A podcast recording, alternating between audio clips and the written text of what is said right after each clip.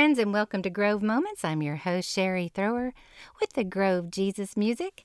Hey, if you haven't heard, we're getting ready to do a wonderful concert. It's called To the Nations with our wonderful friends in New York. I love New York, especially New York City, and we're singing uh, at this concert in partnership with the Agano Foundation, and they provide clean water to South Africa and other countries. So if you are a singer, listening to this today, we want to invite you to sing with us in the Mass Choir Concert. All the information is um, if you go to Facebook and you type in in the search, if you type in the, the little sign at, put at the Grove Jesus Music News on Facebook. And all the information is there. I'll put that podcast in the pods. Let me say that again. I'll put that in the podcast description too. The music is all there that we'll be singing, and I have a Spotify playlist for it. Let me know if you'd like to sing. Contact me, I'll put you on our list. And we're expecting a move of God on June 17th in Nyack, New York, at Clarkstown Reformed Church. Come join with us. We believe God's going to continue this revival movement to New York. Okay, okay. Well, now on with my podcast. I want to chat with you today about sweet waters. My daughter lived in Florida for about a year, and when she would come home, she would drink our water here at home, and she would say, You know, Mom, Ringgold has the best water. It tastes so good. And I know some of you are thinking, You're drinking out of the faucet still? Well, you know, I have my distilled water, but there's still that faucet water, and I have to say, Ringgold, Georgia does a good job of giving us good water. So, um, thank you, Ringo. You know, God's word talks about waters being good. In fact, it describes it as sweet.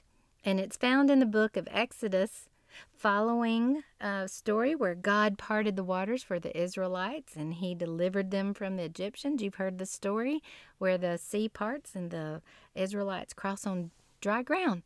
And they were led into the wilderness after that by the waters of Marah. And it says this When they came to Marah, they could not drink its waters, for they were bitter. Therefore it was named Marah, bitterness. The people murmured against Moses, saying, What shall we drink? And he cried to the Lord, and the Lord showed him a tree which he cast into the waters, and the waters were made sweet. There the Lord made for them a statue and an ordinance, and there he proved them. Well, you know, we all have experienced bitter waters. Disappointment can bring bitterness to the heart. Betrayal of a friend can do the same if we let it. Things not going our way or as we expected can make us lose hope where hope was once alive. Bitter waters. Our personal Marah. And friend, maybe you're there today. Maybe you're by the waters of Marah, metaphorically speaking. And I'm not telling you anything you don't know. It's not safe to drink from those waters, from waters of bitterness. Even God's word tells us to be careful that we do not let even the root of bitterness grow in our lives. And when you've been really hurt, it's very hard to keep that root of bitterness from growing. Because bitterness can spill over into every area of our lives our relationships, our jobs, even our relationship with the Lord. So, what do we do? Well, just like this verse says, the people asked, What shall we drink? These people had just come out of the best experience of their lives being delivered from bondage, but they were led straight to the wilderness. Isn't it funny? That's just the way it is in our lives sometimes, you know. Things go so well, and then the bottom drops out, and we're like in our personal wilderness right after something wonderful happens. And maybe you're there right now. The bottom's dropped out. You're in your personal wilderness. You're at bitter waters. You're at your Marah. But look what Moses did, and we can do the same. It says this And he cried to the Lord. Have you done that today? Have you cried out to the Lord and asked Him, What now? We tend to cry out to our favorite books, our favorite sayings and quotes, and that's all good. And we even cry out to our favorite friends, saying, What do you think I should do? But when's the last time that you cried out to God Himself first and said, Lord, what do I do now? Maybe you've even had to go to the Lord and and just cry. Have you ever done that? Instead of crying out, you just go before him and just cry and let it out. I've done that. I've said, Lord, I just need to come before you and cry and let this out. Have you done that? It's okay to do that. God understands. There's a song that says, Tears are a language that God understands. But you know, just like he, he did for Moses, he does for us today. The word says, He showed Moses a tree which he cast into the waters and made them sweet. Friend, there's a tree that you can cast into every single situation of your life, and it's the tree of Calvary, the cross of our Lord Jesus Christ. When you bring all the cross, all that it represents, the victory, the blood of Jesus, triumph, overcoming, you bring that into your bitter waters. The Lord makes your water sweet. You might say, How can He make this situation sweet? You don't know what I'm going through. Well, friend, if you cry out to the Lord today and ask Him to make your situation sweet by the cross of Christ, watch what He will do. He will either change your situation or He will change you going through it, and the result will be sweet. Your most difficult life situation right now can be made sweet waters. And just like my daughter said, our water from home sure tastes good. When you come into an intimate relationship with Jesus, by his cross, you too can say, He made the water sweet. Will you do that today? I want to invite you to invite the cross into your bitter waters today, right now, wherever you are, and say this Lord, come into my bitter waters by your cross and turn it all around. Make it sweet for me. He can, and He will. When you come through this, friend, you'll look back at these waters that you're in and you will be able to say, My time with the Lord in that difficult hour was nothing less than sweet because I came to know Him in a whole new way. That's what the Lord can do. And I'll close this podcast today wishing you sweet waters, wishing you a sweet day, wishing you a sweet spirit. You know, my grandmother, when she taught school, she would always say, on her way to school every morning. I remember her telling me that she said, Every time I was on my way to school, I'd say, Lord, let me be sweet in my spirit. Help me to be sweet in my spirit. I pray that through the cross and the blood of Jesus and what He does in your life and He makes a change, that He'll make your spirit sweet. Well, here is the Grove Jesus music artist, Stephen Parisi, singing Creator of the Universe.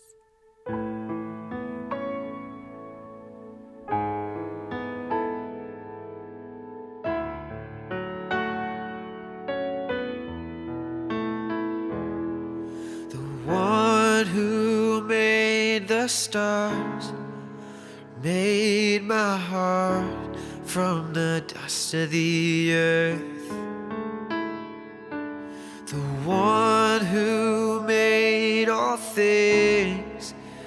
Died for me, and I couldn't even earn it. The price of the cross was so great, I wasn't there yet. You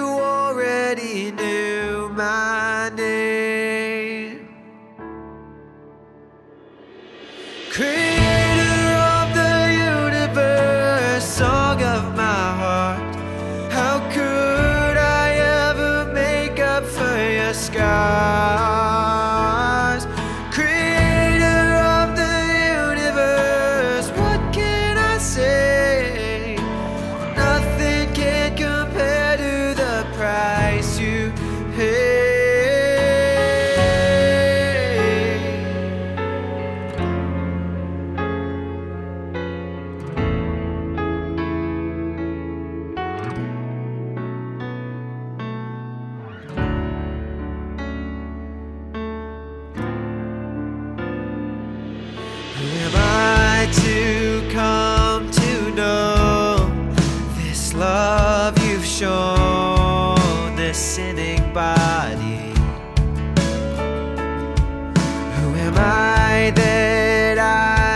Can say that I've been saved with the mistakes that I've made?